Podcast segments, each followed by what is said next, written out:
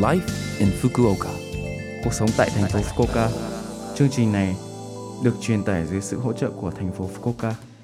Chào buổi sáng tất cả mọi người, tôi là DJ Lưu Văn Cường. Trong chương trình Live in Fukuoka, chúng tôi sẽ cung cấp thông tin sinh hoạt và đi chơi để mọi người có thể có thời gian vui vẻ và thoải mái ở Fukuoka. Thứ sáu hàng tuần, tôi là Lưu Văn Cường, đến từ Việt Nam sẽ truyền tải thông tin đến các bạn. Chỉ một chút thời gian ngắn thôi, nhưng rất mong các bạn hãy cùng đồng hành với mình nhé. Trong buổi sáng ngày hôm nay, chúng ta sẽ chào đón bạn Phùng Thị Cẩm Nhung đến với trường quay. Chào buổi sáng bạn Nhung. Xin chào tất cả mọi người, mình tạ, mình là Phùng Thị Cẩm Nhung. À, mình đã đến Nhật được 5 năm Ồ, và à, hiện tại mình đang sống ở Fukuoka, thành phố Ừ. Fukuoka. À, hiện tại mình đang là học sinh năm 2 của trường đại học à, Kurume. ừm, À, cuộc sống ở Fukuoka thì rất là nhộn nhịp, à, mọi thứ rất là hiện đại. Ví dụ như kiểu có ừm, tàu điện À, có nhiều ờ, khu du lịch uh, Vui chơi phải không ạ? Ngoài thời gian đi học ở trường thì bạn có đi làm thêm hay là có công việc gì ở bên ngoài không ạ? À, ngoài thời gian học ở trường thì à, mình có đi làm ở cửa hàng tiện lợi Ừm. à, và có một chút à, kinh doanh nho nhỏ. Ừm.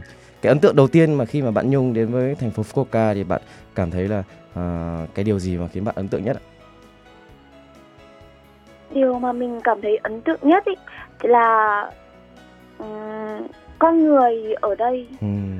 Khi à, khi mình ở Việt Nam ấy thì có mình có cái ấn tượng là mọi người nói với mình là người Nhật thì cực kỳ là lạnh lùng. Ừm. Họ sẽ không bao giờ giúp đỡ những người à, mà họ không quen biết. Ừm. Nhưng mà khi mình đến Nhật thì không biết những chỗ khác thì như thế nào nhưng mà con người ở Fukuoka thì họ rất là thân thiện. Khi Ừm. mà mình không biết đường, mình hỏi đường họ sẽ chỉ tận nơi, dẫn mình tới tận chỗ mà dẫn mình tới tận nơi. cái điểm mình muốn đến phải không ạ? Và- đúng rồi, ừ. đúng rồi. Cái thời điểm ban đầu mà mình, bạn có cảm thấy cái gì thực sự là rất là khác biệt giữa và bạn có cảm thấy bị sốc văn hóa không? Có cảm thấy cái gì nó rất là khác biệt giữa Việt Nam và Nhật Bản không ạ? À, cái mà mình cảm thấy sốc văn hóa nhất là giao thông, giao thông ở Nhật. Ừm.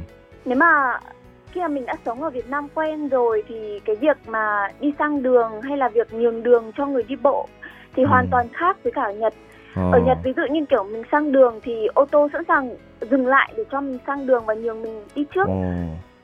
Đúng rồi ạ. Ừ, Trong tương lai thì bạn Nhung có cái mục tiêu gì sắp tới không ạ? Cái thời điểm thời gian sắp tới 1 2 năm sắp tới, thời điểm sắp tới thì bạn có cái mục tiêu và ước mơ gì không ạ? À dạ, à, mục tiêu và ước mơ thì em đã dự định sẵn rồi là sau khi tốt nghiệp à, đại học Kurume thì Ừ. em sẽ à, thi vào một công ty về à, thời trang của Nhật ạ. Ồ. Cảm ơn bạn Nhung với những cái chia sẻ trong buổi sáng ngày hôm nay. Chúc bạn à, đạt được những cái ước mơ và hoàn thành những cái mục tiêu sắp tới trong tương lai ạ. Dạ em cảm ơn anh ạ. Số like Infoca tuần này mọi người cảm thấy thế nào ạ? Rất nhiều thông tin bổ ích phải không ạ? Số phát sóng này lúc nào cũng có thể nghe bằng postcard. Ngoài ra, mọi người cũng có thể biết về nội dung truyền tải trên blog. Mọi người hãy xem qua trang chương trình từ trang chủ của lớp FM.